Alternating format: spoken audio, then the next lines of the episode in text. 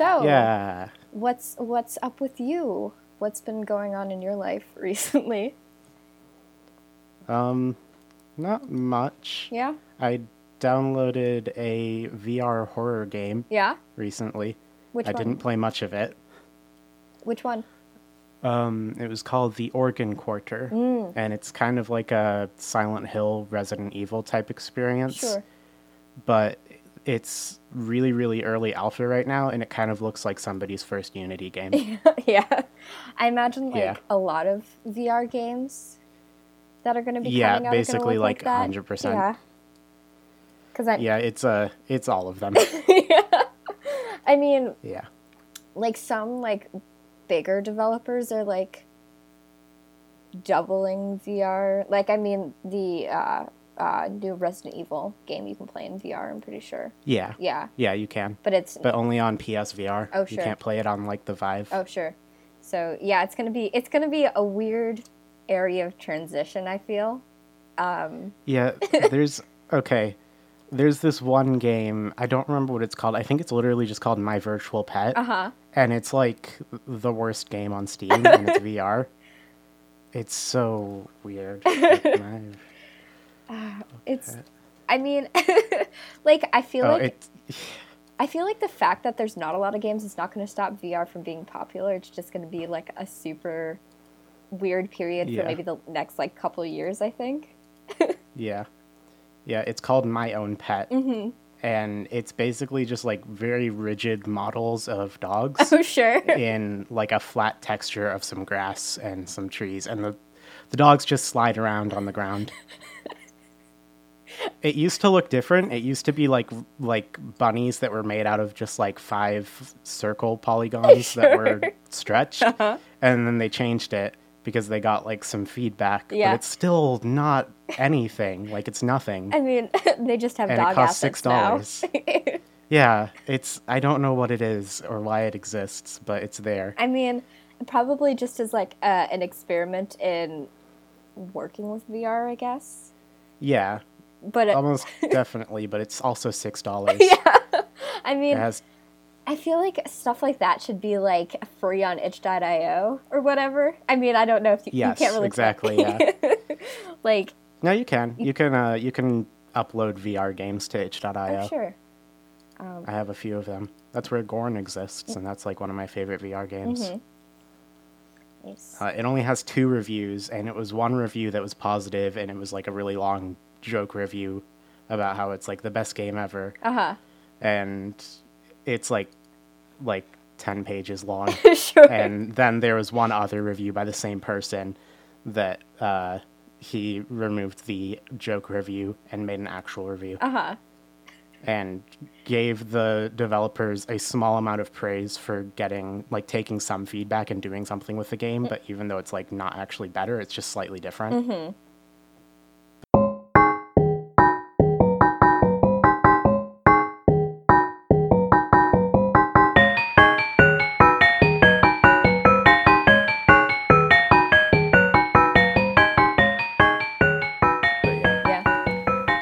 talk about the movie Yeah.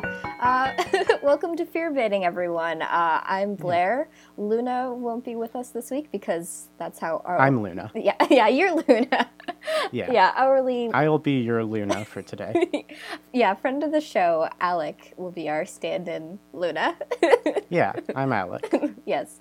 Um, uh, so, I mean, you've listened to the podcast before, so you kind of know how we run things insofar as guests, but like, yeah just uh, uh, what do you like? What's your relationship with horror? What's your like background with it? You know, what are your little Yeah. favorite tropes and whatnot?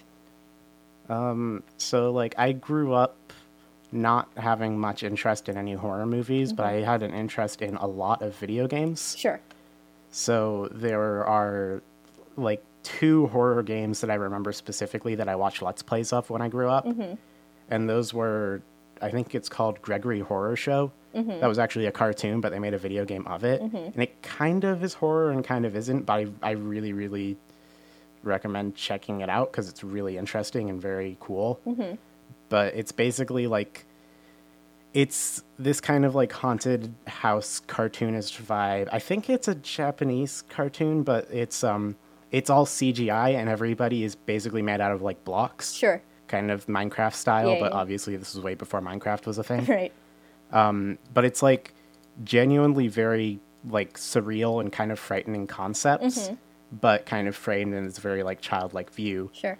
And it kind of ended with this idea of like this place, like the Gregory Horror Show house, haunted house, is a place where people who have become very bored with their lives go to find like interest. Mm-hmm. Like people who just don't really have anything going for them or any like interest or anything mm-hmm. go to this house to have like something to make them feel anything, mm-hmm. which is a really, really weird kind of concept for what it is because it's this very childish kind of environment. Sure. Sure. Yeah. But I there was a game made for this that was like really scary because it was about basically hiding from a bunch of different monsters while also doing fetch quests. Oh, sure. Essentially, I don't really remember very much of it, but it was really cool, and I that was something that got me pretty interested in like the idea of like horror in mediums and that kind of relationship Mm-hmm. between an audience and a piece of work. Um, and then the other thing was Silent Hill 3. Mm-hmm. Yeah. That was the other thing that I watched. Yeah. Um, which I love that game. I've never played it and probably won't for a very long time, Mm-hmm. but I am very like into it. Like the characters and everything like that is very way more interesting than all the other Silent Hill games I've seen. Mm. Yeah, I have a Silent Hill 2 on like a PS2 that I have like two other games for. I don't know. My parents just got me a PS2 because they're like, "You like video games?" I'm like, "I don't really, but like I'll use it, I guess." Who doesn't like video games? Um, I mean, I like them, but I'm just not particularly good at them. And Silent Hill 2 has like tank controls, so it's like yeah, extremely hard to navigate, which is already very Yeah. difficult for me. So yeah, yeah, um, but no, I mean that's like super cool because you know, like when you talk, like I've talked to a few people who like had their entrance into horror via video games, but it's usually like Resident Evil or like uh, Silent Hill. I mean, you had Silent Hill in there, but like I've never heard of uh, Gregory's Horror. Uh, is that what the first one was called? I think it's Gregory Horror Gregory Show. Horror I'm gonna. Show? Mm-hmm. Yep, it's called Gregory Horror Show. It's very, very interesting. You can find every episode on YouTube if you just Google it. Sure. And then there's also a game, which uh, the Let's Player that I watched was Cloud8745, Uh-huh. who is like. I th- he's still doing stuff, but he hasn't been relevant to my life for like at least 10 years. um, I'm pretty sure he still does stuff, but I don't really remember like anything about him. Mm-hmm. I just remember that's how I figured out. That's how it is his Let's Plays that I saw Silent Hill 3 and Gregory Horror Show. Mm-hmm. So, like, what kind of stuff are you into these days, like genre wise, or do you just like stick around wherever, what, wherever, whatever will have you? You know? Um, I don't really go out of my way to watch stuff that often. Sure. A few years ago, um, me, my like ex had me watch a whole lot of horror stuff because they just like wanted to experience horror content with me, and I was okay with that. So I have watched a handful of horror movies that I thought were interesting. Um, there was this one, I don't remember the name of it, but you'd probably know it if I described it to you. Sure. It was a group of like ghost hunter esque people who are obviously doing this as like a scam to get money. Uh huh. And they're going to an abandoned insane asylum Oh, sure. and they're going in there to uh, record it and basically, you know, make a hoax like every other episode of their show. yeah, yeah. But then it turns out it's actually haunted, and um, it was pretty cool. The, the thing that I liked a lot about it is that like the horror, like the ghosts were the doctors that like gave people like like treated people horribly, and the the horror aspect of it wasn't like ooh crazy people are scary and that ableist trope. The horror aspect was like this is the the ghosts of people who were treated terribly by a very broken system. Yeah. which I thought was kind of cool. But the show, it's the movie itself wasn't very. Uh, No, I've, It wasn't a lot. I've seen that movie before. I literally can't remember what it's called. yeah, Um, I'll ask Roswell after we record, and I'll put it in the show notes. yeah. I'm sure he'll know. Thank you. um, and I also watched VHS and VHS two. oh, sure, of course, you gotta. which yeah I, I liked some of the stories in that Yeah. but a, a major thing a trope that i don't really like in horror that much is like the religious trope like anything where it's like the bad guy is a demon is really boring to me Sure, like, I, yeah, I get it because it's like super overdone at this point. I like paranormal things, but I tend to like ghosts Yeah. more. I yeah just I, think they're i'm more really into ghosts but i don't like the idea of like you know literal satan coming up like that's not scary Yeah. once satan is literally there it's not scary anymore it can still be good but it can't be scary Yeah, the thing is, it's like there's no like reasoning with that kind of power. yeah you know whereas like there's some like personality to ghosts whereas like Yeah, if you have exactly. a demon it's just like so the object of this like this antagonist is literally just to be evil which can be useful Yeah. in some cases but like yeah when you see it a thousand times it's not that interesting Yeah. Mm-hmm. Um, I'm trying to think of other horror movies I've seen. Um, oh, and Blair Witch Project, Oh, obviously, yeah. which I absolutely loved. Yeah. And it was funny because I watched that with my ex, and it was their first time watching it, and they thought it was a little boring. uh-huh They thought it was like decent, but it wasn't their thing. uh-huh And it was like it was interesting because like the stuff that they had me watch before that was like I had the same reaction that they had to the Blair Witch Project Sure. of it's kind of interesting, but it's not really my thing. Whereas the Blair Witch Project was like that was really good and very well made. Mm-hmm. Yeah, I totally get people who are turned off by the Blair Witch Project just because it's like, uh, like a different pace from like, especially if you're like if say like a Paranormal Activity was the first found footage movie you ever seen, which is like and like Yeah, like my generation, uh, like a bit more common. I feel. Um, because like I was Mm-hmm. well, it's our generation. I, our 'cause we're, like, generation, yeah, we're the same age. um, uh, well, you're a big boy now. You've turned 21, so you're Yeah, so now I'm you're the fuck. old baby boomer, and I'm the millennial. yeah. Um, I'm the baby boomer. so yeah, because it's like, um, I mean, I was like fucking four when the Blair Witch Project came out, so obviously I didn't see it when it came Yeah. out. But like, yeah, it's just like since it was the first, it had like a totally different pace than I feel like other found footage movies because Yeah. you can't really replicate the same exact concept. You can take inspiration for it, but I think it's really challenging, and that's why, you know, Yeah, I feel like it puts people off. So I totally get why. But anyway, Yeah. that's my little yeah. like I don't know, whatever. Anyway, we watched a movie this week. We did. yeah, um, we we watched a bit of a horror classic, one I've seen a couple times, and one our uh, guest has not seen. We watched uh, The Shining, um, Yeah. which is, uh, I mean, it's a classic, you know, based off of the uh, Stephen King book and directed by Stanley Kubrick. So, yeah. Um, but you had uh, I took eight pages of notes. yeah, very fastidious. I took zero pages of notes, but I mean, I felt like I didn't really need to because I've seen this. Well, Yeah. maybe twice. Like, I think that's fair. yeah, I've seen this maybe twice in totality before, but I've seen like probably a cumulative of like three times just because of the bits and pieces I've seen of it, like mushed together. You know, that's how that works out. Yeah. Um, yeah. Two viewings and four quarter viewings. yeah, exactly, exactly. Um, so, um, yeah. Uh, so you had seen you recommend you wanted us to watch this because you watched like a part of a documentary on it. Yeah. Mm-hmm. I watched at least half of a documentary that I don't remember the name of that was about uh, the symbolism behind a lot of the different stuff in. I, I think it was just generally Stanley Kubrick movies, but it featured like prominently The Shining. Yeah. And oh, yeah. I mean, there's there. I know there's one that's specifically about The Shining called like Room Two Thirty Seven. That's got like I think that was it. Yeah, it's got like mixed reviews, but it's like, Mm-hmm.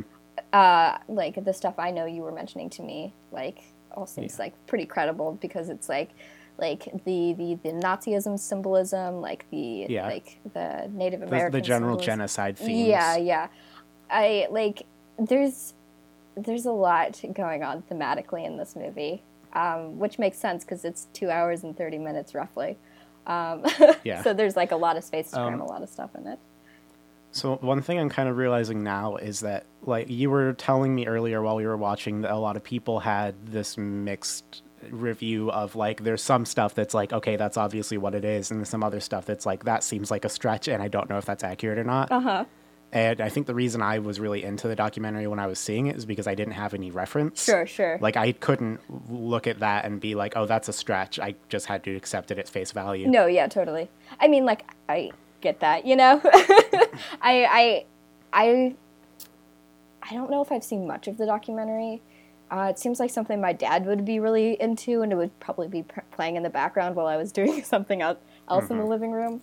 Um, but yeah, I've heard Yeah. people talk about it. Uh, but like, the the main critique I hear about it is the fact that this person talks about how if you play it backwards over top, you playing it forwards, like there's like Yeah, that- lining yeah. up. and I mean, like I get I can't remember if that was in the one that I saw. yeah, like because I mean I Yeah. I get why people It seems like a stretch. yeah I get why people would think that, but the thing is, there's a ton of really long shots in The. Shining, so it'd be super easy to line up like basically yeah. at any point in the movie. Any two long shots. If there's a long shot, it's very likely that it's matched up with a- another long shot. Yeah, exactly. Um, yeah, but uh, let's uh, get into the meat and potatoes of this movie. There's a lot going on because I mentioned it's a Yeah. big movie, so we'll try to be as Yeah. I'll start us off since I have very in depth notes. Mm-hmm. So, in the intro to the movie, it starts off with just a faraway shot of a car driving through, I guess, some mountains, I think. Mm-hmm. And it holds that while the credits play over it for a while. And you see the main character, Jack Torrance, going into an interview Mm-hmm. with a Mr. Ullman. And he's directed to their office and him and his secretary is secretary Susie is there who you you know that's the only scene that she exists in but I wrote down her name anyway um and he- the Mr. Ullman tells Susie to go get Bill Watson and then they can start the interview and then it cuts to them at home um, well it cuts to the mom and the kid whose names are Wendy and Danny which you don't find out until like 20 minutes into the movie I noticed. Mm-hmm. Um, and it's them dis- discussing the trip that they're going to be taking to this hotel and the kid seems very not excited about it and then he mm-hmm. talks about how he can't make any friends in like the places that they move to mm-hmm. and he does a little finger puppet thing where he talks in a kind of squeaky raspy voice and moves his finger around um, and he's talking to himself so this is the multiple representation that i was really excited for in this movie Yeah. Um, I, I like, yeah, it's like handled really well. And yeah like, i really liked it it was really cool yeah. I mean, especially, you know, with like movies that uh, tend Yeah. to not like it. So the the I guess in a matter of speaking, though it's never really referred to it in this way, the alter that Danny has is named Tony, and he's Mm-hmm. Yeah. like not never like uh, an object of fear or anything. Yeah. You know- the only time where they even kind of hint at it is later in the movie where he's doing the red rum thing. Yeah. And it's kind of a fake out because he picks up the knife and he walks over to get the lipstick and he writes red rum on the wall. And then he stands next to his mom who's sleeping in the bed and just yells red rum really loud while holding the knife. But he's not doing anything bad. Mm-hmm. No. He's just Yeah. going through a trance. yeah it's like i mean there's i mean there's like a like a tension in the fact Yeah. that he exists but it's never like You're supposed to be made uncomfortable by him, but you're not supposed to be really afraid of him. yeah exactly because like he doesn't do anything you know not anything that's harmful you know um, yeah. so um, I mean, if anything, he's trying to protect him. He's Oh, trying to tell him not to go to the hotel. Sure, yeah, exactly. Um, Yeah. So we get um, pretty early on, uh, we have uh, Danny talking to Tony while he's brushing Mm-hmm. his teeth. Um, uh, and then he kind of like has visions of the, the hotel. Um, the like, I think they're both iconic scenes he sees are both the two girls standing in the hallway and also like Yeah. the blood coming and out the of blood the elevator. elevator. yeah. Br- Um, before that, though, um, it cuts back to the interview, and I noticed this, and I'm pretty sure my eyes were just playing tricks on me. Mm-hmm. But it felt like the the room the interview took place in was different, and it almost felt like the person he was being interviewed with was a different person mm-hmm. because you didn't see a, any you didn't you barely saw his face in the first like intro because the shot was taken from the doorway Sure. but it felt like it was a different person to me i'm probably wrong and i'm probably just trying to read into things that aren't there I mean, I think it'd be worth a second watch to find out because, like, those Yeah. kind of like changes in detail. This is like Yeah. a this is a pretty detail oriented movie insofar Yeah. as there's a lot of things going on and a lot of like more subtle things going on as well. So, um, I mean, I wouldn't be surprised if like anything Yeah. changed, you know, because I know. I mean, this isn't like a change, but I remember I can't remember what in what scene is- it is in, but there's like a statue of a like an eagle, like a Third Reich eagle, somewhere, Mm-hmm. and so obviously another reference to like. Um, Yeah. like the whole genocide thing, but nothing that's like that whole the whole yeah that whole thing. But it's like you know. but- you probably heard about it. I mean that theme you know. Um yeah. and uh but it's not anything directly referenced. So i mean to have yeah. It- something there's a lot of stuff in the background that isn't like even focused on in any way Mm-hmm. that happens so I, I love that kind of thing. Yeah, like, me I think that kind of thing in art because the coolest thing about art, one of the really really cool things about art and like being an artist is h- hiding stuff, like Mm-hmm. hiding things that only a few people will see. Because I feel like if an artist like makes most of the meaning behind their work hidden from the general populace, Mm-hmm. that adds such a layer of like personal depth to it. Like this is something only a few people will experience. Mm-hmm. Why would you put so much work into something that so few people will see? right exactly i mean it's like wanting to like convey a very specific message but wanting to do it subtly which i think is totally like you know honorable you know um Yeah. I and the thing I was thinking about while I was watching this movie is that there are these subtleties and these all the, the subtext, but it's totally like completely enjoyable as a, like a like both as a film, a story, and like a work Mm-hmm. Yeah. of art, just by like without Yeah. You don't need to be aware of or looking for any of that content in order to be able to enjoy the film. Yeah, and even like understand what's going on, which I Yeah. I mean. It's it's like totally fine when a movie is to- completely esoteric and unable to Mm-hmm. approach unless you really look into the depths of it. But also Yeah. like there's something you know worth you know like applauding when it can like master both of those things. You know. Yeah. Yeah. I mean, it's just good design. It's skillful to be able to pull something like that off. Mm-hmm, Um, so during this interview, he has the the interviewer has this guy come in, Bill Watson, who doesn't say anything. Mm-hmm. Like he asks the secretary to have him join them. He addresses him by the full name, and he sits there in the chair. And as far as I could tell, like he didn't have a single speaking line, and they only cut to him once. Mm-hmm. And it was at the time where he first mentions the tragedy of the winter in uh, 1970. Yeah, that whole scene is very focused on the interviewer and Jack. So Yeah. yeah, and I had almost completely forgotten that that other person was in the room until Yeah. you mentioned it. It's and I that's the kind of thing where like I love feeling like there's something there, but I don't know what it is. Mm-hmm. Something about that's very like ooh, it's so mysterious. Yeah. Like I love the feeling of mystery that that kind of thing gives you. Mm-hmm.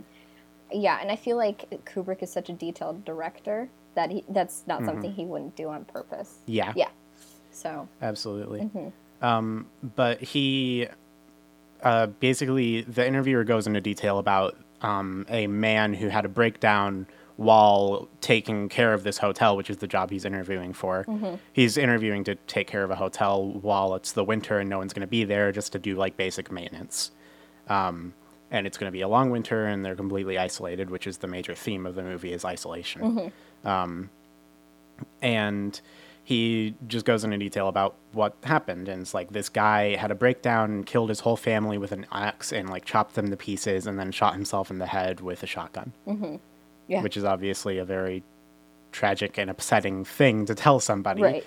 and jack is like all right cool yeah. and I mean, it's it could just be the fact that I know the other roles Jack Nicholson has been in and just how his face looks. Because Yeah. we talked about this, he looks very menacing just like looking at yeah him. Um, his face shape is menacing yeah. Um, so like, but there's also the sense that like, there's just something off about how he's like reacting to these situations. yeah Mm-hmm. yeah Yeah. So we um we return to the house at that point uh, to Mm-hmm. find. that's when he's talking. Yeah, that's when he's talking to. Tony. He he ends up passing out, or yeah, he ends up passing out. Um, and then uh, Wendy finds him, like, and then we Yeah. have like a doctor inspecting him. Yeah, it's a it's a hard cut from this scene where he's like having these hallucinations Mm-hmm. to him laying in a bed with a doctor inspecting him. There's no in between, which is interesting. Mm-hmm. Yeah. there's a lot of stuff like that in this movie where it's just like a hard, sharp cut from one scene to the next with nothing in between. Yeah, I mean, you have like those hard cuts. You also have those like long transitions, mm-hmm. like fade ins. I don't know. It's it's Yeah. it's all fascinating. yeah, um, uh, basically, and then uh, Danny basically talks what we talks about what we had already like explained up to this point about Tony about like Yeah. the small boy living in his mouth that hides in his Yeah. stomach sometimes. he he says that um, a couple times throughout the movie that Tony is a little boy who lives in his mouth, and if you open your his if he opens his mouth, you can't see him because he hides in his stomach, which is very cute, Mm-hmm. Yeah. but also a little upsetting. Yeah, yeah, And um, as as the nurse is like pushing him to talk a little more about Tony, he says, "I don't want to talk about Tony anymore." Yeah. And then he's asked to stay in bed for the rest of the day. Um, and then we have a conversation between Wendy and this nurse, um, wherein Mm-hmm. like they talk about you know just like Danny uh, Yeah. adjusting to stuff, and then uh, Wendy mentions that he dislocated his uh, shoulder in like primary school, um, and then like there's it comes up that Because his yeah yeah, that Jack had uh, dislo- dislocated his shoulder while he had been drinking.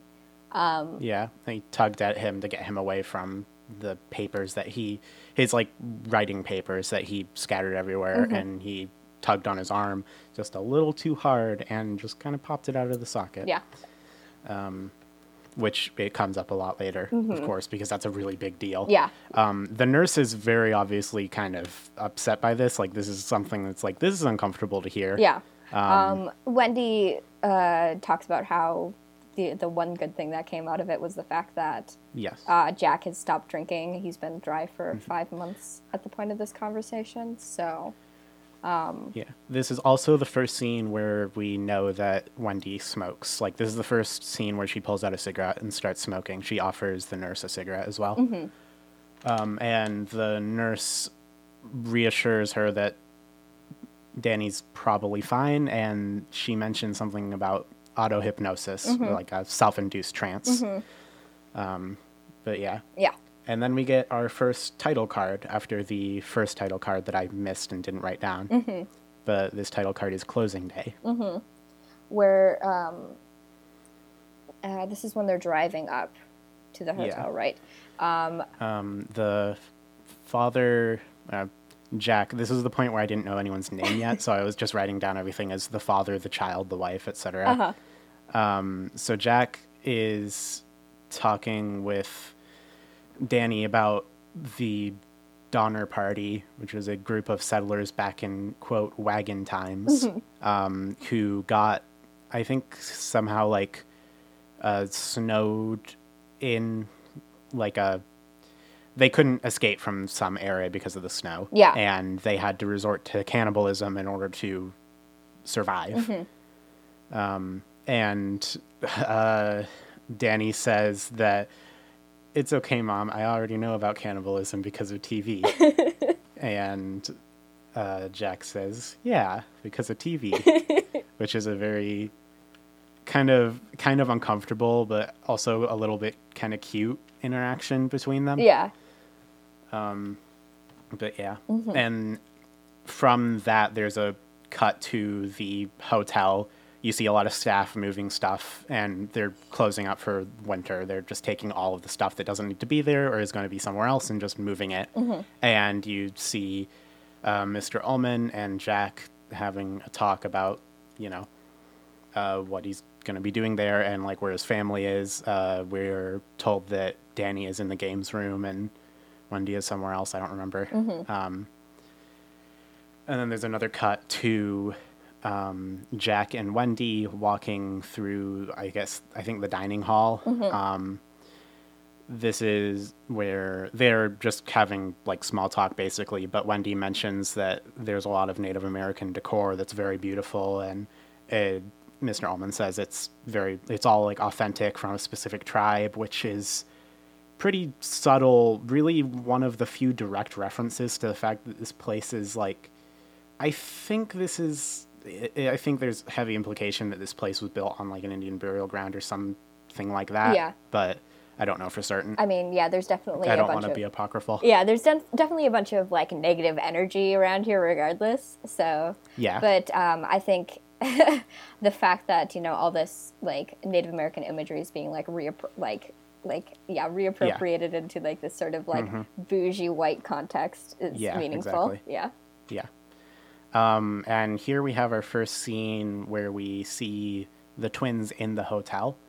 Um, this cut is to Danny just playing with darts by himself. He uh, is throwing darts at the wall or at the dartboard. He goes up to the dartboard to pick them off, and the music has a very shrill tone playing.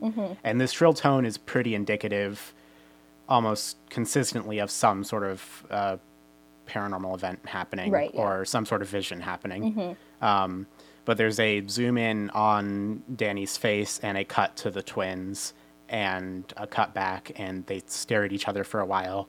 And the twins walk out of the room. Yeah. And the scene continues as normal, basically. Um, then there's a cut to Jack and Wendy touring the rooms that they're going to be staying in with Mr. Ullman. And Jack says it's very cozy and homey and stuff like that. Mm-hmm. Then there's another cut, um, them walking outside. They talk about the Snowcat, which is just like a special car for driving around in the snow. Um, it's basically a tank, from what I noticed. Yeah. Uh, this is obviously pretty foreshadowing. It's like a Chekhov's gun situation. Sure. It's going to be important later. Uh huh. Because why would they have this scene where they go out and see this and not have it mean anything? Right. Which isn't really a smart thing to say because there are a lot of scenes that don't seem to mean anything Uh-huh. unless you really read into it. So, um, but yeah. Um, then they're walking in the dining hall again. Uh-huh. Uh, they mentioned that they remove all alcohol from the premises uh, for like insurance reasons. Mm-hmm. And Jack says, "Well, we don't drink." Yeah. So Yeah. and that's that's also obviously pretty heavily foreshadowing that like uh, he's gonna be pretty upset about the fact that they don't drink. Yeah. I mean, there's just like immediate tension surrounding Jack. Um, yeah, You know. yeah, definitely. So like he everything about him seems like very reluctant, except for the fact that he's gonna be at this hotel. That he seems like super into. Yeah. Which I mean is also he's like- very into that. yeah. Yeah, he's a writer. We haven't mentioned this. I just realized that. Yeah, he Um, he was a school t- teacher and now he's Yeah. a writer. Um, and he's going to like this Yeah. hotel to have some isolation while he writes. Yes. Uh, writes one sentence. Um, and so uh, after this scene, or at the end of this scene, um, Danny walks in. Um, from outside, walked in by a woman who I don't think gets a name or an occupation of any sort. Uh, she says that he was outside looking for them. Um, I think this is the first time where it's revealed that his name is Danny. Um, and then shortly after, it's revealed that the mom's name is Wendy. Um, there is a cut to them walking through the kitchen area with a new character named Dick Hallorann, or Mr. Hallorann. Um, and he's black, which is notable later on. Um, he shows them all of like the meat, um, and he calls Danny by the name Doc, which is strange because th- his Danny's parents call him Doc as like a inside joke kind of reference to Uh, like Bugs Looney Bunny? Tunes, Bugs Bunny yeah, type yeah, yeah. stuff. Yeah, yeah. and that's like a nickname that he has and they didn't they haven't referred to him as doc at all Mm-hmm. while they were there so obvi- you know right away like oh this guy knows something that he shouldn't which is very strange Yeah. Uh, sorry for like, I was like, for this past like two minutes, I was like, my sweet mate was texting me, "Can you get the Advil from my room because I'm in her room right now recording?" and then like, um, she's in here right now, covertly replacing the Advil. Yeah, sorry for just like talking nonstop. No, past, it's like, okay. 20 Like you were filling time where I would, Yeah. where I was trying to like dig through her drawers to find it. Yeah, that's fine. um, um, yeah, but it's uh, it's um, where were we? I am basically just reading off my notes. We should probably take some breaks to like talk about things. yeah. Um, yeah. Um. So So we were talking about um, Mr. Holloran was just introduced. right, and- yeah, and this yeah. is uh where we get introduced to the concept of shining from him. Um, Yes. because he talks about how well he he he like He says, "You know how Danny I knew your alone name." like with some ice cream and oh, stuff oh, like that. and there's one really interesting um, and he talks about how his, uh, and I uh, just realized what this was. But as uh, Danny, Danny and Mr. Holland and uh, Wendy are standing in like the pantry room, uh-huh. um, and a shrill tone starts to play. Uh-huh. Um, Danny looks like he's kind of dissociating, Mm-hmm. um, and as the voices of um, the of the voices of his mom and Mr. Holloran kind of fade out. Mm-hmm. There's a very slow and intentional zoom onto Mr. Holloran's face, and you hear his voice overlapped on what he's actually saying, saying, How'd you like to get some ice cream, Doc? Mm-hmm. yeah, and it's like echoing and it's like this is very weird at first but i realize now this is representative of the shining. Yeah, like this yeah. is his ability to hear what he's saying. Yeah, because uh, he he mentions later like oh his grandmother and him used to have entire conversations without opening their mouths. Yep. And how like other people have it and might not know it or might be in denial of the fact that they can shine.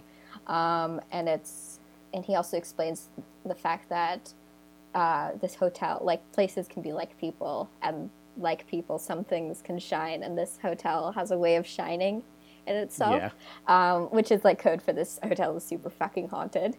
Yeah yeah. Um, yeah and it's it's sad. This part was like i have a lot of affection for mr holland because i can't like pronounce his name without slurring it. That's so i'm just to call him dick.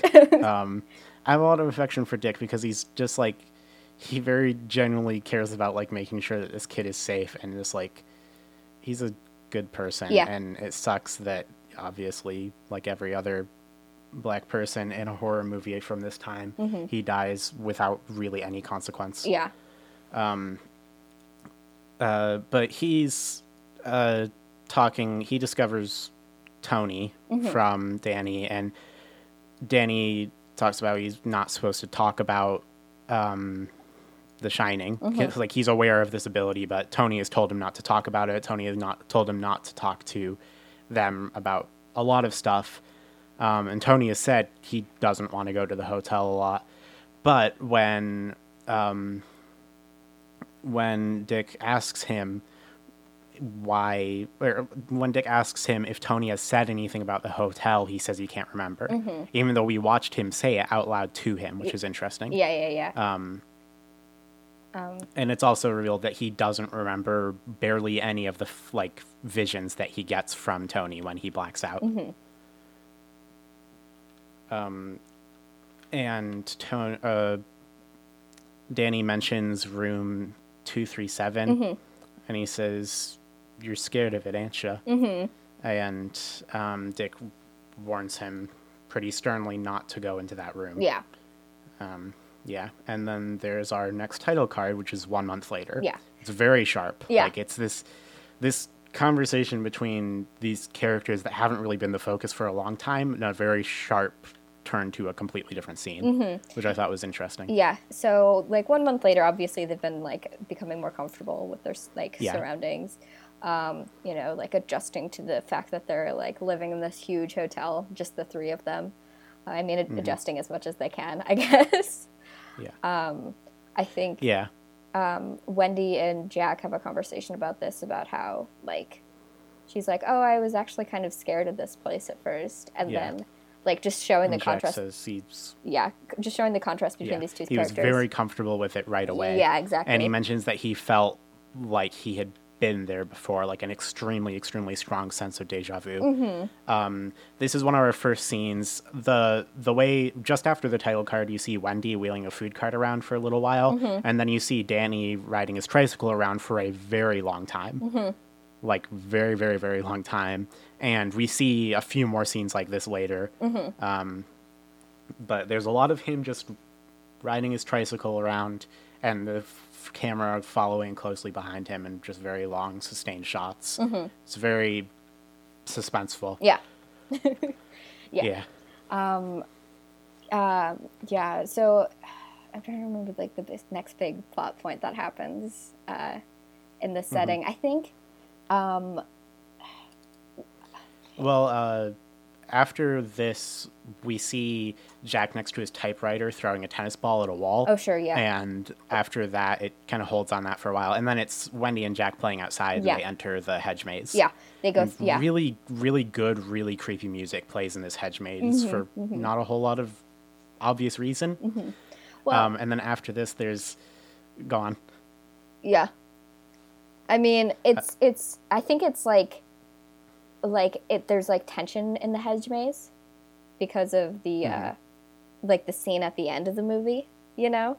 So it's Yeah. kind of like setting it up. It's foreshadowing. yeah, it's yeah, like setting it up this like this vibe of discomfort in it for like later in Yeah, that's a really cool and interesting way of foreshadowing something in a movie without actually like having anything plot wise. The only foreshadowing behind the hedge maze is the music Yeah. for the most part. and the fact that um, um, Jack is staring at this miniature of it like Yeah. super intensely.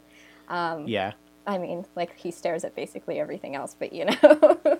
Yeah. Well, he he leans over it, and then the camera cuts to his point of view. The camera slowly zooms in, and then you see a top-down view of Danny and Wendy walking around it. So it's like a weird fades between this miniature and the actual thing. That's really hard to discern. And then there's an idle- another title card saying Tuesday. Yeah.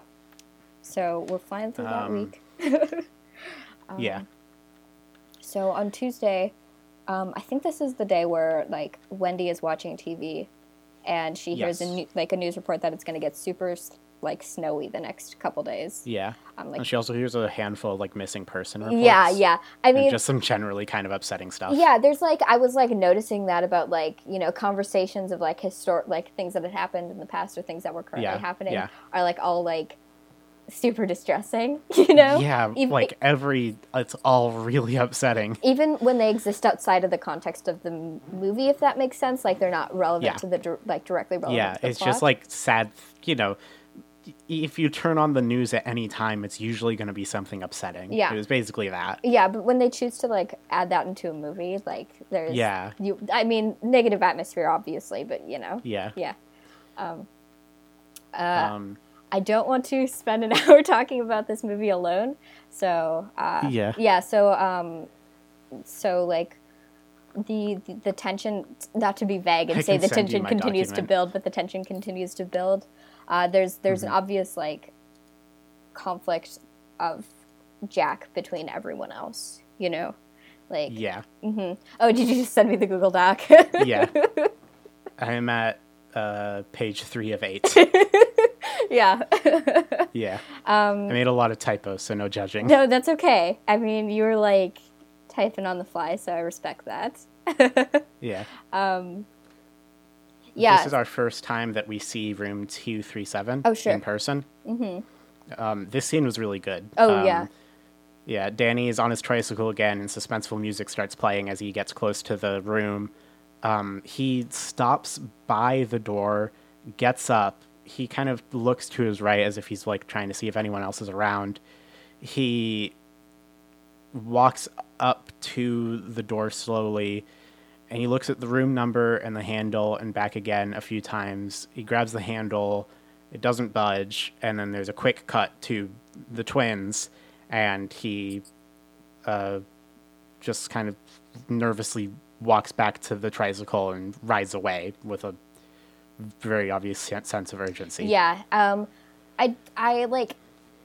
I was thinking about this and I was like trying to decide if like Danny's actor was like good for a child actor, and I think he like isn't like the best child actor I've ever seen, but I think there's like nothing. Mm-hmm. I really liked him. nothing about his performance that definitely takes you out of the movie, you know, which I think Yeah. is that can't always be said for other, especially horror movies. Um, I think have like a really low standard Um, for child actors, but yeah, I'm I have a really low kind of uh, clear bar for like suspension of disbelief, so I thought he was great, but I'm not the best judge of those kinds of things. I mean, like, and so far, I mean, he's definitely at the head of the pack, which is not saying a lot though, because like there's Mm-hmm. Yeah. a lot of child actors that are like hired because they look cute Bad. rather than they have Yeah. like any like presence on the set, you know. And I felt like Mm-hmm. the fear Danny was expressing was all legitimate. I mean, like, Yeah. like it felt earnest, you know. Um, I thought like there was a lot of there are a lot of moments where he's just uncomfortable, and I felt like he did that really well. Yeah, I agree. I mean, yeah, Especially talking with his dad. Yeah, I mean, again, Jack Nicholson is just an uncomfortable human being. Yeah. yeah. So, Well, I got like I felt like there was a really good sense of like just a kid walking on eggshells around his dad. yeah, totally. Um, and then we have uh, the first big conflict between Jack and Wendy, Mm-hmm. where uh, she's like trying to make conversation with him about the weather and stuff Yeah. like that, and he like gets really, really irritated with him, like with her, like, "Oh, I'm trying to work here. Leave me Yeah. alone." Like, like Yeah. um, if, if you hear any noise from here, don't go yeah, in because if I'm you working. if I'm here, don't fucking bother me because I am working. yeah, yeah, um, it's the I think one of the most upsetting things about Jack for me is his anger is kind of relatable in a way. Like y- you've been there before. Mm-hmm. Right. You can you can understand like being angry just in general but not at a person and taking it out on a person. Right. And that's scary. yeah, Like that feeling of like understanding that is really upsetting. Mm-hmm. yeah. But there's definitely like a there's a, a nature of like consistency with that, you know, and it only builds Yeah. Mm-hmm. as the movie progresses, you know. Um, Thursday goes Yeah, by pretty Thursday. quickly. I love Thursday because it's two scenes and it's over. Mm-hmm.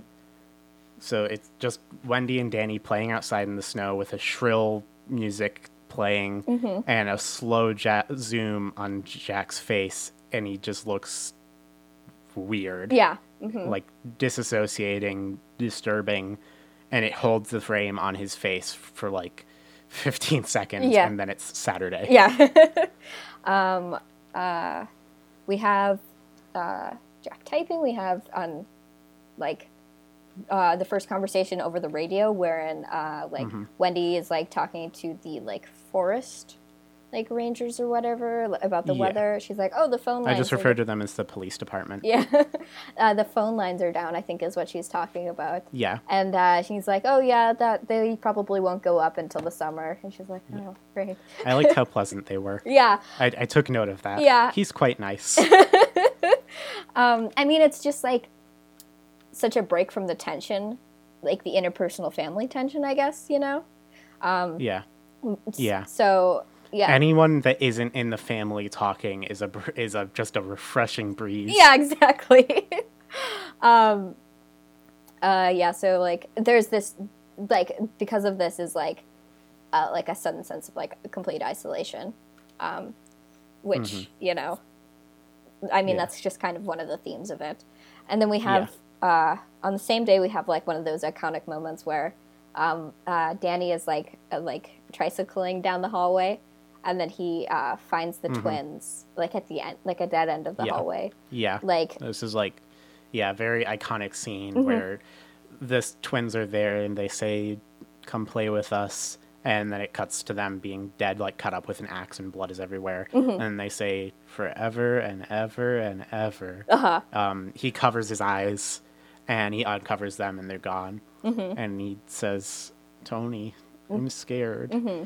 And Tony says, Remember what Mr. And I wrote down here Howlerland because I didn't know what his name was yet, but I felt like I remembered it being that. Uh-huh. Um, it's just like pictures in a book. It isn't real, mm-hmm. which isn't something he said. I don't think. No. Well, Which is interesting. I can't remember if he actually said that. Well, he I'm might have said. pr- he. I don't know. You would know better. You were taking really like Yeah, I- detailed notes. I. The thing about me is I'm really good at observing like uh, actions, like things that are taking place like physically. But when it comes to conversations, a lot of it kind of goes over my head. Sure. So I might have missed that. Yeah, I I I want to Um, say I've that's what happened, but it could just be me misremembering because I remember that being a thing that was said in the movie Yeah. at some point. so, Yeah. Uh, and then we have like a, another really tense scene on uh, the next day, Monday, yeah. um, where yep. uh, Danny wants to get like his like fire like trucks His fire his truck. Um, and his mom's like, "No, your dad's sleeping." But then like eventually relents and lets him go if he like these Yeah. is really really quiet. And then Yeah. uh, once he like And this is so sad to me. yeah Like this is I. It makes me really sad because this is like this is kind of before he's gone over the deep end all the way, Mm-hmm. and it just makes me think about you know just a kid and a shitty dad and walking on eggshells around his shitty weird dad and just it's too real and it's sad yeah it they have this like conversation about like really really really awkward conversation yeah about like you know um i guess the big the big part of the conversation is like would you ever hurt like mom and i Yeah. and Um, one thing is one thing he said is, "I wish we could stay here forever and ever and ever," which is very shortly after the twins said that. Um, so that was pretty obvious. That was a pretty obvious correlation to me when I heard that, and I think it's probably obvious to most people when they are like in the moment hearing it. right right yeah um yeah and it's um so yeah and then jack says oh i would never hurt you did your mom tell you i would do that i would never hurt you Yeah. basically Yeah. um deflecting the blame on wendy which Yeah, yeah as usual. yeah um yeah so um danny's out in the hallway um we have so so yeah danny's out in the hallway he the door to 237 opens um and then this is Wednesday now. yeah this is wednesday um and then uh yeah he's like just trying to find out what's going on and Yeah, then um wendy is in like the boiler room uh and then she Yeah. she hears that was the word I was looking for. yes I said in the basement with all the tech stuff. yeah, it was the boiler room. Um, Mhm. and he, she hears like, like the sounds of Jack screaming. Um, Yeah. And while she, like a, a man's like wailing moans Yeah. in the distance. um, and while she's running those like to where Jack is because she's like obviously concerned about him. Um, she like in like those scenes are intercut with like scenes of him like face down on the table just like screaming. Yeah. Yeah. Um, he's asleep and he's just it's very yeah, he's they're all really good actors. Yeah, no, Shelley Duvall, um, uh, Jack Nicholson, yeah, just really Mm-hmm. good. I'm big fans of both of them. Um, um, and then uh, yeah, so she gets to the, the the room where Jack is, and she wakes him up, and he tells her like, "Oh, I just had the worst nightmare. I had a dream that I killed you and Danny." But I didn't just kill you. I chopped you up into like little bits, and she's like really obviously upset about this. But like, Yeah. I mean, yeah, As anyone would be. yeah. I mean, And the only thing she can say is everything's gonna be alright. Yeah. Which is not true. um, and then Danny comes into the room with like red marks around his neck, um, Mm-hmm. and she's she freaks out about this because especially after the thing that Jack just told her, she's like, yeah. "You just Yeah. you did this to our son. That's horrible." And then like he he he she runs away with both of them. And then we have uh, one of my favorite scenes in the movie. I think is uh, Jack walking into the ballroom uh, where the Mm-hmm. the bar is and used to be filled with alcohol, and he sits down Yeah. at it. Um, Mm-hmm. and like he starts like it's it's just a shot on him at first, where he's yeah, just it's like him lamenting, I would give my goddamn soul for just for one glass of beer. Yeah. Um, and he starts like the, the the shot stays like directly on him while he starts like Yeah. talking to someone. Yeah, Um, at- like it's just a it's just a straight square on shot of his face, and he smiles and starts talking to someone named Lloyd. Yeah, and there's like this expectation that like when we get a bigger shot, there's going to be nothing there. Um, But we we Mm-hmm. And then there's a just a guy. yeah, there's a bartender there, um, Yeah. and there there seems to be a rapport between the two of them, as if, I mean, again, yeah, like as, if they've known each other for years. right, exactly. Um, there's there's this comes up a fair amount of times throughout the movie where where like there seems to be this disconnect between Jack feeling like he's been here forever and also Mm-hmm. that this is his first winter here, you know? Like those two things seem to be working simultaneously for him, um, which like creates some confusion for him. Uh, Yeah. just like kind of flying through the rest of the, the moments in this movie. Um, uh, Wendy comes out to find him after they have this conversation. Uh, Lloyd and uh, Jack do. There's a mention about like the white man's burden, which you know, just like like Yeah. you know, horrible Yeah. things is seems to be the theme of this movie. Is just bad stuff. Yeah. yeah. uh, she she's like, there's a crazy woman in this hotel. She tried to strangle uh, Danny. Uh, Jack goes to that room. Yeah. Um, we have like this beautiful green bathroom, and this woman steps out of this like Yeah. steps out of the and bathtub. one thing I noticed, this room was very 70s. oh yeah, And this the tragedy happened in 1970. Mm-hmm. so um, yeah, so so she comes out of the bathtub. Um, Yeah, it's this naked, sexy lady. yeah, um, her and Jack end up making out because, like, what else would you do? I guess in that Yeah. situation. um, oh yeah, but while this is all happening, um, both Danny and um, uh, Dick are like shining this. I guess you know, like both like Yeah. seeing this happens as it happens. Um. And then uh, Jack looks behind him in the mirror and sees like the fact that she's all like moldy and like like Mm-hmm. yeah, this was like an old woman's body that died in a tub and was molding and like wrinkling from the water. Yeah. and it's just very upsetting. Yeah. uh, she starts laughing maniacally, and this laughter continues on for basically the rest of the scene. Mm-hmm.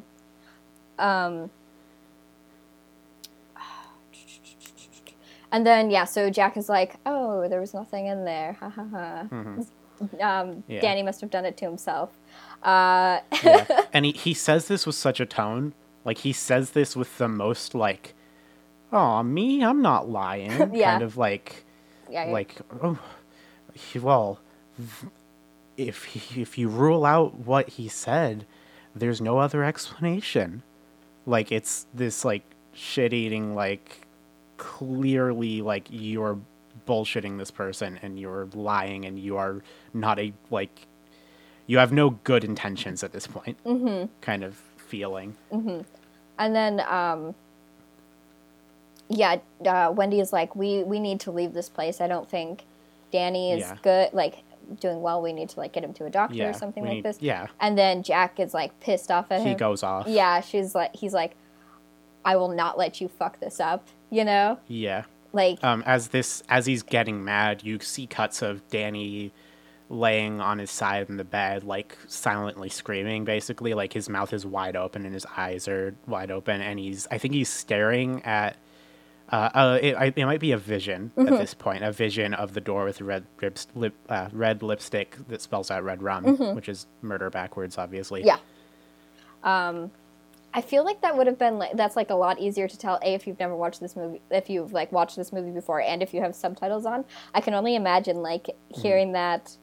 Um, well, maybe if you saw it visually, you'd be able to tell. But just just hearing it, I think it would be like, oh, yeah. holy shit, Red rum is like, yeah. yeah, when, No, it's a it's a good twist. Yeah, I didn't mean to like. yeah, Yeah. um, I think I only meant obviously because that's such an iconic scene. Oh, no, no, no, yeah, I was just- know about it. I was just thinking Yeah. aloud about it because that was a thought I was Yeah. having during the movie. I'm like, if I had no context about this movie and I was just seeing Yeah. it for the first time, uh, would that be dope or not?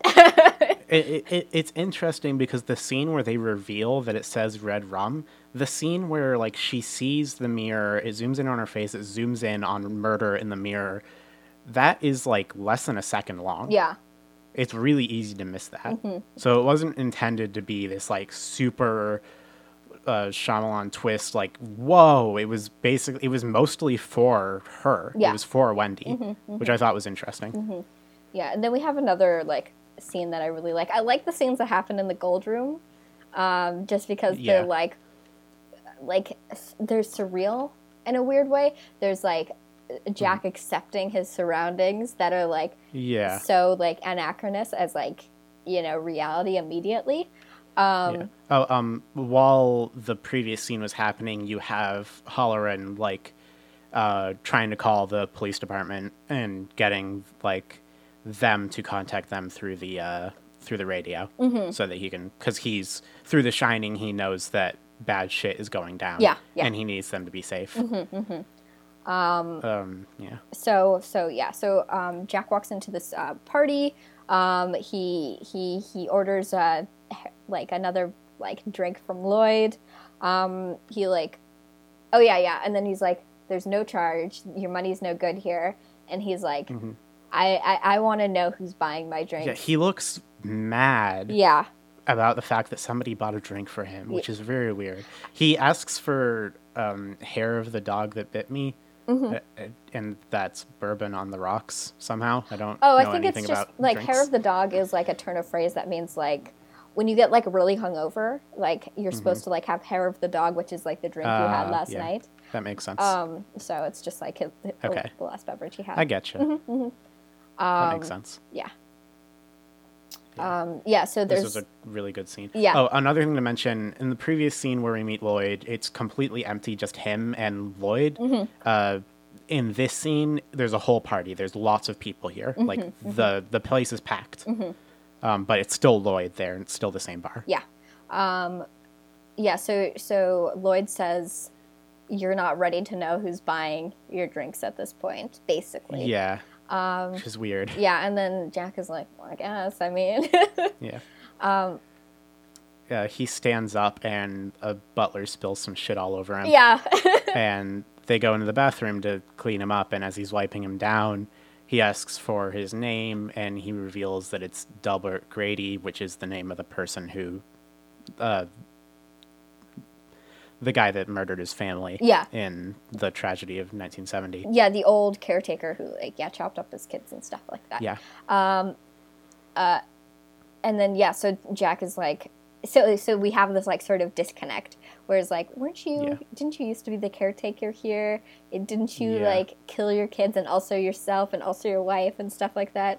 yeah And then Grady is like, I mean, he's like a bit put off by this, but not as much as you would expect a person to be. yeah being at accused. first he's like um i'm sorry to disagree with you but i think i would remember doing something like that yeah, as he keeps pushing at him, he starts to kind of have a really serious stare down with him and he says, I'm sorry to differ with you, but you are the caretaker. You've always been the caretaker. I should know, sir. I've always been here. Mm-hmm. And they stare at each other for a while, and Jack laughs nervously. um, and I think, uh, oh yeah, yep. And then Yeah. there's like the sense of like acceptance about the fact sort of Mm-hmm. um, and then yeah there's this conversation about uh, how jack's son is trying danny is trying to bring an outside source into Yeah. the, the, the, situation there's some racial slurs thrown around which is just yeah. indicative of like oh, yeah white it's, it's definitely showing you like yeah this is this is a very white supremacist kind of situation going on here Yeah. it's very very representative of who these people are and that they are not good Yeah. not that you didn't already know that Yeah. yeah I mean, like, I mean, it's no fucking Tarantino movie, you know? Like, Mm-hmm. Steve Buscemi isn't, like, throwing around N words every, like, you know, Yeah. three minutes, but whatever.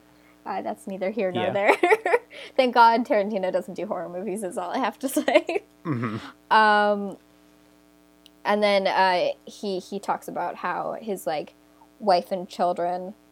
Grady Yeah. does talks about how weren't so keen on being here, but he, then he corrected them, and then his wife Mm-hmm. tried to stop him, and he corrected her as well, and that Jack should correct his you know wife and Yeah. child um, in a similar way. Um, then yeah, then Wendy is like really like upset at this point and trying Mm-hmm. to like plan. Yeah. Um, like She is crying, and smoking, and talking to herself, trying to think of what she can do to escape. Mm-hmm. Um, Tony, I, I started writing down Danny's name as Tony now because Danny is gone. Yeah. Um, Danny basically left. Uh, he either it might be implied that Danny was killed or is just kind of taking a back seat. Um, and but after the events of the room um, two three seven, I think, uh, only Tony is talking now, and he, you know, Tony always has this kind of upset looking face, very straight face, kind of little bit angry yeah. Um, and he says he always refers to his mom as Mr. Torrance, yeah. Mrs. um, Torrance. Mrs. Torrance, duh. Yeah. Uh, but uh, Danny's not here, Mrs. Torrance. Danny can't wake up, Mrs. Torrance. Danny's gone away, Mrs. Torrance. And then Wendy hugs him, and there uh, for the past couple of scenes, a heartbeat has been going on through the music. It's been like this for a while. Um, yeah. Yeah, and then uh, Jack walks into the radio room, like disassembles the radio while the radio's Yeah. calling him because, like we said, Dick had been trying to contact them via the, Yeah. the Forest Service contacting Yeah. them to, via the radio. Um, so Yeah. that's just another level of like isolation. yeah. A Hallorann like calls back, isn't what do, um, and then it's and then he flies there. Yeah, there's a title card for 8 a.m. Mm-hmm. Um, the title cards kind of decrease in time and distance from each other as the movie goes on. Yeah. Like first, the first title card is one month later, and then it goes by days, and then it starts going by hours. Yeah, yeah. Um, so yeah, he's he's he flies down. Um, Um, it, at this point, he is sitting in the plane. He asks uh, the um, flight attendant when they're going to land. I don't remember when what she said, but um, the heartbeat is going on, and it stops. I think in the middle of this scene where he's on the airplane, just kind of very abruptly. It doesn't seem like anything triggered it, Uh-huh. which I thought was interesting. Um, but yeah, we get a cut back to Jack just sitting in his typewriter typing in silence for a while, and then a cut back to the airplane. Um, Mr. Hallorann calls. Um, I think I'm assuming somebody else who is associated with the hotel, Larry. Um, and he sees to he needs to get to the hotel, um, and he needs a snowcat in order to get there. Uh, and he asks if he can hook it up. Um, he lies and says that uh, he was told that they're actually very unreliable and he needs to get down there and replace somebody just for convenience. Obviously, he can't just say that the guy's gone insane and he just knows this somehow. yeah, Um, there's a radio station, uh, KHWO. Uh, I wrote that down for some reason. I felt like it was significant, but it isn't. Really.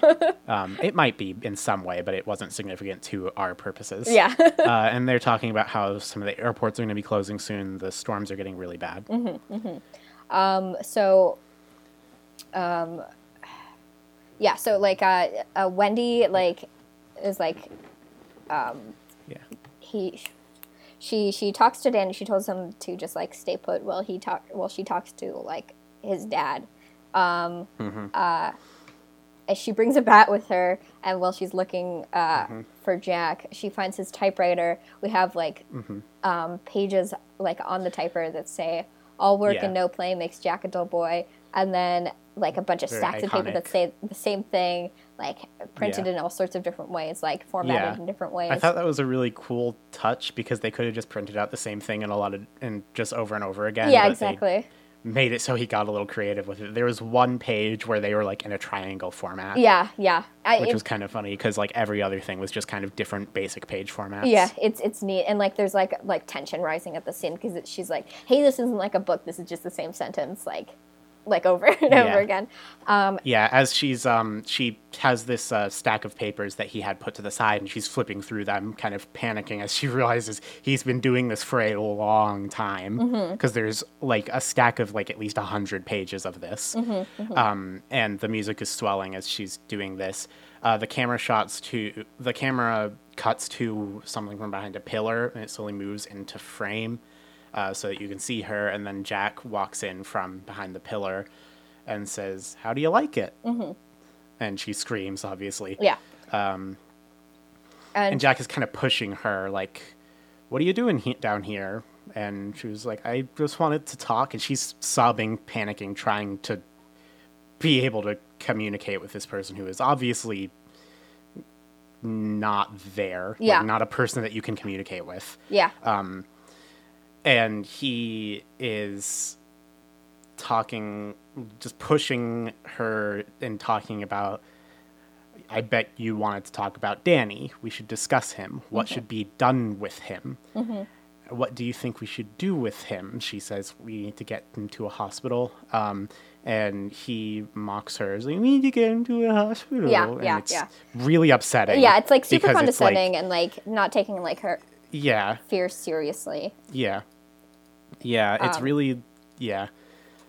Um, as this is happening, there's cuts back to Danny slash Tony, um, with a very terrified expression Mm-hmm. on his face as he's seeing visions of the um, the elevator scene with the blood. Except now it's basically full of blood. It's flooded basically. Sure. Um, and we get uh, Jack's voice being distorted, kind of put through like a waving thing. I don't know exactly what it would be, but talking about Danny and what should be done with him. Um, he's very animated. He's moving around very almost cartoonishly as he's being very aggressive and sarcastic towards her. Yeah, yeah. So uh, they have like end up having a bit of an altercation at the top of the stairs where uh, uh, Wendy like hits um, Jack Yeah. like on the head. Um, he, he, He says, um, I'm not going to hurt you. I'm just going to bash your brains in. yeah, Uh, and then uh, so so he takes a tumble down the stairs.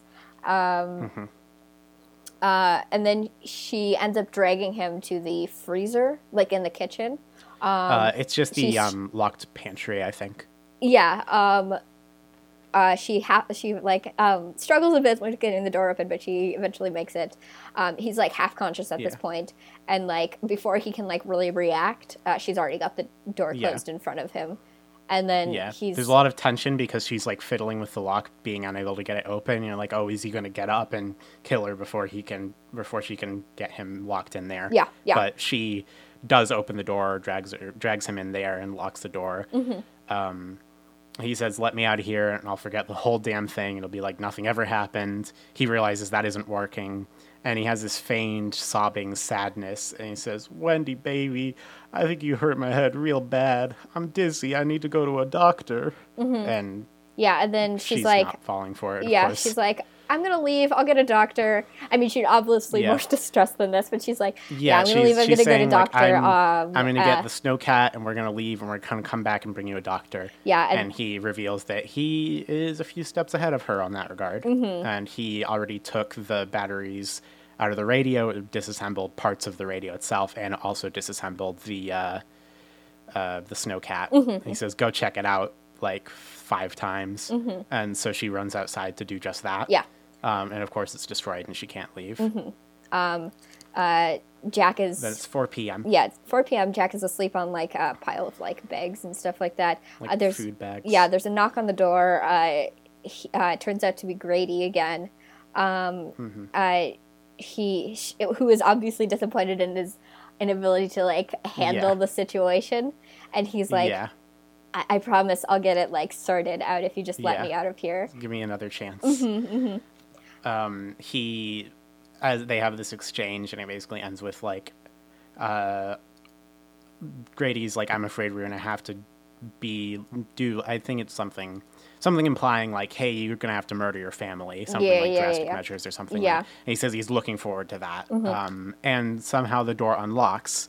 Uh, this is her first kind of big sign that this house is haunted as fuck and he's not just hallucinating. Yeah. Um, this is the house is getting in on this action and definitely wants him to kill his family. I just want to like cover the last few scenes really quickly. Um, so we have the Yeah, red okay. rum scene, which I mean we've talked about it, that before. Um, we Yeah. have uh, yeah, the, just like a chase scene throughout the house um, where uh, Um, well, this is the the famous bathroom scene. Oh, yeah, Where wh- he, he um, chops down the door shoves his face in there and says, "Here's Johnny." Mm-hmm. Uh, she goes in with her hand to. Oh, he goes in with his hand to open the door. Uh, before this happened, she opened the window and pushed. Uh, um, got Danny out of the window, so he is outside, Mm-hmm. um, and he runs around around inside because he can't hide outside; he would freeze to death. Um, he hides in a little um, a food cart. Um, uh, Jack knows that he's somewhere else now, so he goes around um, just looking. Uh, at this point, Mr. Hallorann has arrived. He's at the hotel. He comes in. He's saying, "Who's there? What's going on?" Or no, like, "Who's there? Is anyone there? Hello." Um, Jack comes out from a, behind a pillar and just chops him right in the chest. Super It's kind of- anticlimactic and like for some kind of shitty practical effects. Yeah, it's like- really, it's nothing. Um, the only impact this really has on the actual story itself is that he, um, the shining link between Mr. Hallorann and Danny causes Danny to scream, Mm-hmm. um, and that reveals his location. uh, Jack ends up like chasing Danny through, well, uh, through the house and then eventually through like the the, the labyrinth. Yeah. Uh, where I mean, like, um, we cut we cut back to Wendy just looking for Danny. Um, she's going upstairs, and there's this kind of like Native American burial music playing, Mm-hmm. um, and then Bear Job. Um, and then we cut to Danny hiding outside. Uh huh. okay, let's let's talk about Bear Job. Um, the most iconic scene in the movie is uh, Yeah. this guy in like a fursuit with like a yeah, with like a face painted on and like yeah. giving this guy. He's wearing a like a shoddy bear costume, a face paint, and he looks as if he's giving this. Uh, I guess I think it's just a random butler a blowjob. yeah. And Wendy kind of sees this and is like, ah, I think she screams. I don't know why she would do that. Um, I mean, I can kind of understand why you would scream by just seeing other people in this house that's supposed to be empty, Right, but it's yeah. still pretty weird. Yeah. Um, oh, um, yeah. And then it cuts back to um, Danny is running through the hedge maze. Jack is chasing him through the hedge maze. Um, then we cut back to Wendy. She finds uh, Mr. Hallorann's body, and then after that, she sees a like a butler with a bleeding head. Um, and then we cut back to chasing. We cut back to uh, Wendy, and she sees a skeleton party. She just goes into like well, I think the bar area, and there's just skeletons there. This is the part where it got a little bit cheesy. Yeah. Um, I thought that those, I think those two bits specifically weren't helpful to the whole theme of the movie. No. Um, but you know, it's two very very small scenes. I think Bear Job was brilliant. I think that was like that because that was over the top. That was so weird and surreal that that was like, what was that? Whereas Skeleton Party was just like, oh, it's a skeleton party. super on the nose, yeah, and Yeah, kind exactly. of like corny. But yeah, so um, yeah, so uh, eventually, like Wendy and Danny end up like getting away into like this like the snowcat, I think that uh, Yeah. Hallorann drove in at on, Yeah. and then Um, oh, one thing. Um, Danny is like, Danny, like japes the fuck out of Jack by like walking backwards on his own footprints in order to mislead him, and then he hides. Uh-huh. Um, which I was like, I didn't realize what he was doing at first, but I was like, oh hell yeah, that's cool. That's tight as fuck. Uh-huh. Way to go, kid. Uh-huh. Um, he hides. Jack is getting super tired at this point. Um, but Danny uh, basically loses Jack and then runs back on his own footprints to escape. Mm-hmm. Um, very clever boy. I don't know if he's Tony or Danny right now, um, I but think- it seems like he turned back into Danny Yeah. um, after he got outside. yeah, But uh, they go, um, he runs away, um, they reunite, um, and they get in the snowcat, the engine starts, and they escape. Good end. Yeah. You get all the secrets and you win. there's the the last two scenes are of I mean uh, Jack sits down in the maze. Uh, the next scene immediately is like hi him being Mm-hmm. Yeah, frozen, a, a like, hard morning, like cut with no build up, just him being frozen sitting in and then and then a long pan into like a like a picture in the, the like Yeah. the main hall where it's Yeah. like a huge party and it's like that's Yeah. Mm-hmm. Jack at the front, you know, just that's him. Even though Yep. this was in the 1920s or whatever. So I mean, Yeah. you know, like time is a flat Yeah. circle and all that kind of stuff. Yep. So um, but yeah, that's the whole movie. that is the whole We got movie. through it. Yeah, we did. And we did a lot of really good jokes the whole way through and didn't just read a synopsis of the movie that I wrote. you know what? That's okay. Yeah. There- I feel it's it was It's like a good movie. when I was like going through this, I was like, oh, these these are all really relevant to mention. I feel like there's a lot happening Mm-hmm. in this movie, but it all feels, I most of it feels like important. You know? Yeah, it all well, it was all interesting. Yeah. Like everything that happened felt like a cool thing to say and know about. Yeah, yeah, I loved that movie. I thought it was really good. It's I wouldn't say it was something that would like stick with me Mm-hmm. um, the way a lot of other stuff does. Um, another thing that I am really into horror wise is all of Alan Resnick's stuff. Oh, sure, yeah. Which is pretty kind of like Stanley Kubrick, Kubrick uh, symbolism y. yeah, But that stuff is way more interesting to me yeah. um, for a multitude of reasons. Mm-hmm. Um, but I really liked this movie. It was very interesting. Mm-hmm. So on a scale of one to five bear jobs, how many bear jobs do you give this movie? Um, I'm okay. So f- if three is just an okay movie, and then five is a perfect movie, um, four point five. I Sure. think I think that's because it's like yeah, it wasn't really my kind of movie for a lot of reasons, but I felt like I have a deep respect for the movie and everything that it does right. Totally. So I feel like it deserves a really high score, even if it wasn't something that resonated with me on like the most personal and deep level. yeah. Like I'm, this is not a movie I'm obsessed with, but it's not like I I- like Yeah. even while it, even, it's just so well made. yeah, even though it's like just under two and a half hours long, it's like interesting the entire time. Yeah. You know, so I Yeah, it's like always engaging. Mm-hmm. There's always something to be focused on and invested in. Uh, we would get into questions at this point, but there's no questions to be had. So, Yeah. um, let's. I think there was one question, but it was like an inside joke that I didn't get. I didn't get it either. Uh, past guest Michael just sent like some nonsense to me onto the Yeah. Twitter. Uh, moon landing get iPad question mark question mark M question mark. Yeah. mark. And I'm like, I I was like, thanks, Michael. yeah, out to I, I'm I'm pretty sure that there's some sort of connection between Stanley Kubrick's work and The Shining and like the moon landing. Oh something yeah, because like they're like faked, oh Kubrick. but Kubrick faked the. uh, Maybe it was I don't know who faked the moon landing and like prop, popular conspiracy. The. Shining faked the moon It's landing. The Shining faked the moon landing. Um, lunartruth.com. Uh, Yeah, so let's get into recommendations. Um, yeah. Do you have anything prepared, or should I go? Um, you should go first so I can think about what I want to recommend. Okay. Because I have a lot of different things. I just don't know which I would pick. Okay. Um, so this is like slightly embarrassing for me to recommend because it's like it's not the original fake deep horny anime, but it was one of the original fake deep horny animes. Also, the 1st one I ever watched, which I'm rewatching right now, uh, is The Melancholy of Haruhi Suzumiya. Um, it's I've never watched an anime, so I don't know what that is. uh, it's it's it's like it, it it has to do with all these like it's it's like a lot. It's like like I said, it's like the quintessential like fake deep horny anime where there's like lots of tits but also like philosophy and stuff like that. Um, Yeah. but it's like fun, you know? It's like a fun that doesn't take itself too seriously, which is like refreshing about it, I feel. You know, because there's Yeah, like ones that are good. that are like, "Oh, this is so deep." Um, but also there's boobs. Yeah.